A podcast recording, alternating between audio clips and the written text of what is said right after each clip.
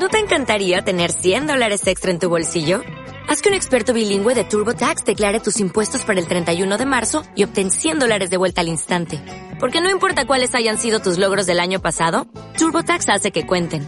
Obtén 100 dólares de vuelta y tus impuestos con 100% de precisión. Solo con Intuit TurboTax. Debes declarar para el 31 de marzo. Crédito solo aplicable al costo de la presentación federal con TurboTax Full Service. Oferta sujeta a cambios o cancelación en cualquier momento. Onda Aragonesa. www.ondaaragonesa.com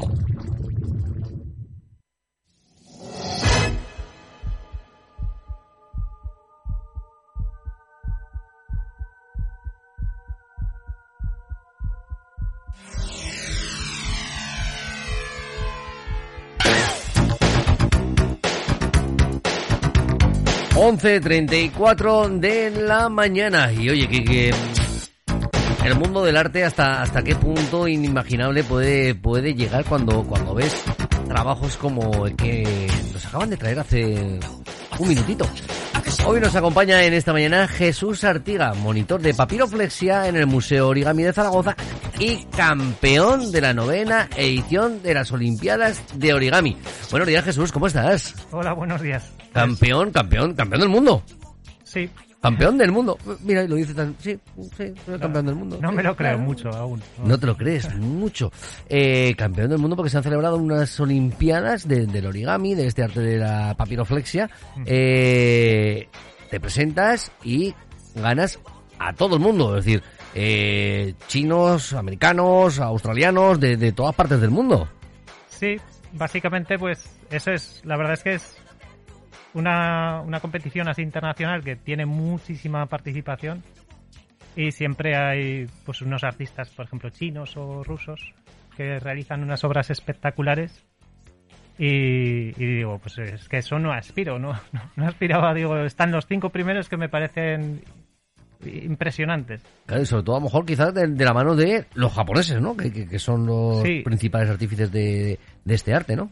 Sí, los japoneses la verdad es que no tienen mucha representación en las Olimpiadas, en- al menos en los primeros puestos. O sea, siempre la interpretación, el hecho de plegar bien un modelo, siempre se ha visto que las Olimpiadas los, los mejores y las mejores son, son, son chinos o, o rusos. Bueno, eran, eran. Bueno, Ahora, el mejor es español.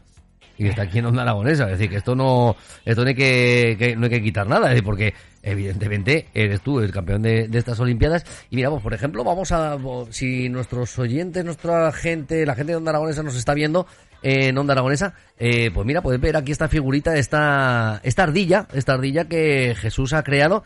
eh, en este arte en el que se utiliza el papel sin, do- eh, sin pegar, ¿no? Y sin cortar. sin cortar y sin pegar también. Aunque sí que es verdad que cuando se acaba un modelo, pues hay veces que dices, pues mira, lo quiero, quiero regalar. Dices, pues para que no venga la persona con el modelo deshecho y hay veces que pues, pues le utilizo lo que es metilcelulosa. Que Un poquito de pegamento para que no... y le da más consistencia también al modelo. Bueno, Pero eso sería trampa.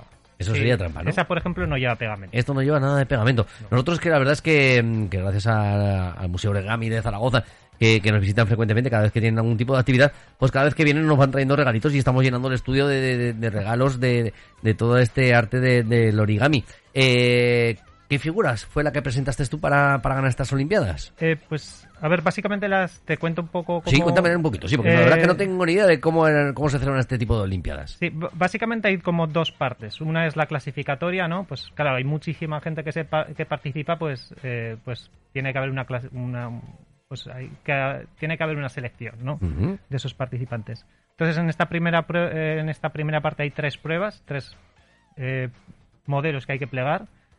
Los que pasamos a la segunda ronda, pues son ya 11 pruebas, la, la ronda final. Y en la ronda final, pues en- entre las dos son dos meses de, de- de tiempo. En la ronda final hay 11 pruebas. 10 que son interpretaciones de modelos de artistas que, eh, creadores que presentan sus obras para ser plegadas. Y la última prueba es la creación, en la cual pues te proponen un tema y, y cada uno tenemos que crear una figura en relación a ese tema. Este año era pues el tema relacionado con el mar, con historias del mar. Entonces yo creé, la verdad es que me hizo mucha gracia. Yo hubiera hecho el barquito, el barquito de papel de toda la vida. ¿Verdad? Claro. Pues yo también, pero le di una vuelta. Ya me imagino tú que tenías un velero mercantil ahí con la tripulación y todo. No, eh, dejé la, la estética del barquito, la quería en mi modelo. Entonces lo que hice es, hice un, faro, hice unos acantilados debajo del faro, una ola gigante, unas olas debajo de- del, del faro y encima de la ola gigante un barquito con la estética del barquito de papel. Y en la, al fondo, al- en la base del faro también, en las olas, pues también había un par de barquitos. Y todo eso de un cuadro de papel, pues siguiendo las reglas de papiroflexia, Pero sin todo- cortar. Todo con un solo papel. Me Claro. estás diciendo que todo eso lo has hecho con un solo papel. Sí, eso, esa, esa era mi idea, ¿no? Mi idea en un principio era un faro, una ola y un barquito, pero empezaron a salir pues distintos eh, elementos de ahí y la verdad es que acabé muy satisfecho con esa, esa participación, con esa con la creación que hice para la... ¿Cuántas bolas de papel has hecho y has tirado? Para, para decir, no, así no, tengo que volverlo a repetir para hacer la ola que, no me, que me falta papel. Sí, la, verdad es que pruebas sí que hice unas cuantas, lógicamente. O sea, es- pues es también esa parte que igual no se ve, ¿no? Presentas una foto que queda muy bien y queda de maravilla, pero es verdad que detrás de esa prueba final de, pues he probado distintos papeles, a ver qué le queda, qué tal queda este papel japonés, a ver qué tal queda este papel de China o este papel de caligrafía de arroz. Pues vas Bueno. probando papeles hasta que dices, mira, este le va muy bien, tiene una textura muy bonita, y luego, pues claro, por supuesto, la estructura, cómo es plegarlo de forma precisa, pero luego al final darle un modelado bonito. Madre mía, madre mía. Claro, es que yo me estoy imaginando de, de esa imagen. ¿Esa imagen la podemos ver? ¿Esa fotografía la podemos encontrar en algún sitio? Sí, bueno, a, a ver. Esta, bueno, esta, yo la publiqué en Instagram. en-. La tengo ahí publicada. En tu propio Instagram, ¿no? Sí. Eh, te buscamos como... Eh, Zaragami. Como Zaragami, Zaragami. la verdad es que se, se encuentra rápido. O Origami Zaragoza o Zaragami. La verdad es que que, las eh, opciones. Vemos, pues eso, las figuras que, que normalmente nos traéis. Y, y claro, y ahora todo esto, pensar en que has hecho un faro, un mar, unas olas, un barco, otro barquito, eh, todo con el mismo tramo de papel y de jolín. Y, y claro, mi pregunta es, eh, el, el jurado, Sí. ¿cómo comprueba de que no has utilizado varios papeles, que no los has pegado? ¿Cómo- Muy buena pregunta. En esta última ronda, en la- sobre todo en la prueba de creación, eh, exigen un- una demostración de que, pues que lógicamente, pues, pues el diseño eh, se corresponde con la papiroflexia, con las reglas de papiroflexia, especialmente lo de no cortar, que es rotundo, ¿no? Entonces se piden, pues, o bien una secuencia de pasos con la cual pueden comprobar que lógicamente, pues, se parte de un punto y acabas en el en el faro, por ejemplo, o lo que consideramos como un patrón de pliegues. Y un patrón de pliegues es, es básicamente el modelo desplegado, donde ahí se puede ver, o sea, con un poco de conocimiento, se puede ver de dónde salen las distintas partes de, de la creación. Sí, seríamos, podríamos decir que es el plano, ¿no? Del edificio, ¿no? Es decir, de cómo, exacto, sí. de cómo va a quedar o, o cómo, por dónde ha ido doblándose ese, ese mm, pliegue. Madre mía, es que claro, es que eh, yo alucino con vosotros, es decir, porque mm, fuera del barquito ya o la pajarita, eh, el resto para nosotros ya es decir, jolín, cómo, cómo se han estrujado la cabeza para, para conseguir esta, estas figuras. Eh, estoy viendo aquí una clasificación. En primer lugar España, segundo lugar China, en tercer lugar eh, Estados Unidos. Mm, bueno, perdón, en segundo lugar es Estados Unidos, ¿no? Creo. Sí, si no me equivoco, sí. Sí, sí, sí, sí, por la puntuación.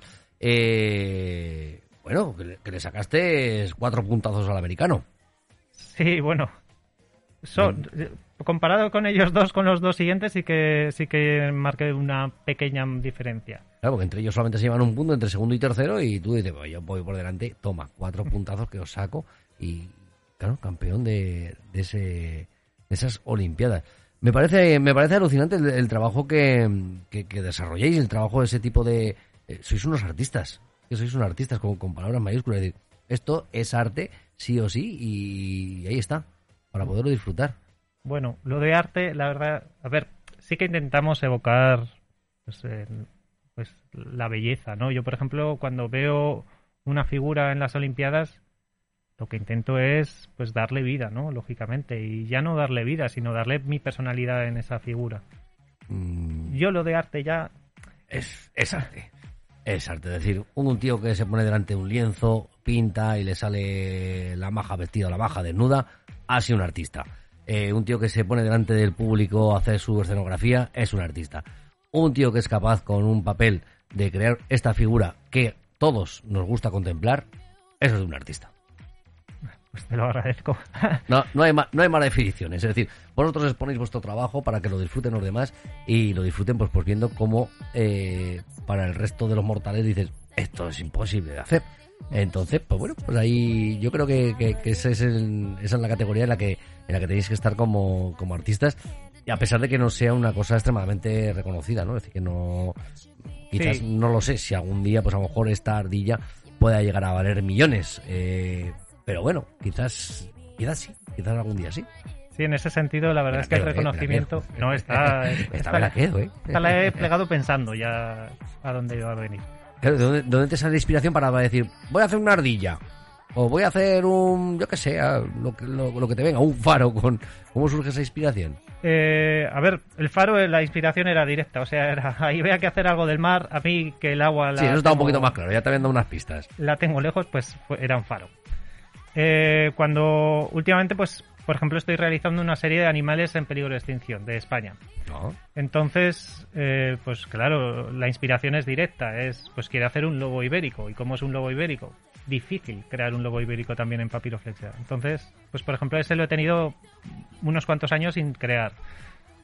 Y por una mañana, pues te puedes levantar y tienes la idea y dices, esto es lo que hay que hacer, o esto al menos para la cabeza. Hay otras figuras como la ardilla que no la tienes en la cabeza, que es es una mañana, estás plegando y dices, esto me evoca una ardilla, esta estructura me puede evocar una ardilla. Entonces, tiendes hacia ello. Entonces, hay distintas formas. Hay veces que eso tienes un problema en la cabeza y yo, por ejemplo, he soñado con soluciones que se pliegan en forma de lo que quiero conseguir en papiroflexia.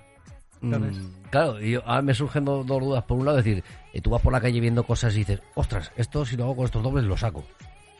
Eh, no siempre. Sí que me gusta pensar en ello, en, en el hecho de pues, pues, intentar traer en papiroflexia elementos que puedo observar en la calle. Pasa que hay veces que sí que es verdad que es difícil, ¿no? Es, eh, claro, lo más fácil pensar es en animales, ¿no? Es algo que enseguida conectamos con ellos, se mueven, ¿no? Son tiernos, son, son bonitos, ¿no? Eh, si voy por la calle, la verdad es que no siempre pasa, porque pues que veo farolas o entonces sí que es verdad que es más difícil entrar en crear este tipo de elementos. Y eso que a mí siempre me ha gustado intentar crear objetos. porque o- igual algún día te vas a la plaza del pilar y dices, pues voy a hacer el pilar. Y te pones ahí a dar vueltas al papel y haces la, la basílica del pilar. Es decir, que bueno, aunque igual lo has hecho. Descuida. Descuida que Descuida, eh, además, que, que- que claro, es que encima maño. has maño. dado en el clavo. Es que encima maño, ¿no? Es decir, Sí. que no me toque las palmas, no me digas que no, que, No, pero- que te hago el pilar y la SEO, las dos cosas. te, te voy a confesar que, que empecé con un estudio del pilar y la planta era necesitaba un metro por no sé cuántos bueno por dos metros igual era porque claro, como la planta del pilar es rectangular necesitaba un papel rectangular. Y llegué a tener las 11 cúpulas más las cuatro torres. Sabía cómo hacerlo lo que pasa que me, me suponía tanto dije vale ahora que sé hacerlo no lo voy a hacer entonces ahora, que, lo- ahora que lo sé hacer ya no lo hago. Eh, sí, porque era de- suponía demasiado trabajo. Entonces, el pilar sí que lo tuve conceptualizado, o sea, cómo realizarlo. A- Además, las cúpulas eran muy bonitas. Y las torres, pues se notaba que eran unas, no a diferencia de las cúpulas. Y sí que también hice, pero esto más minimalista, una, un pilar con un fuego artificial explotando detrás. Joder, yo te digo. Pero bueno, ya.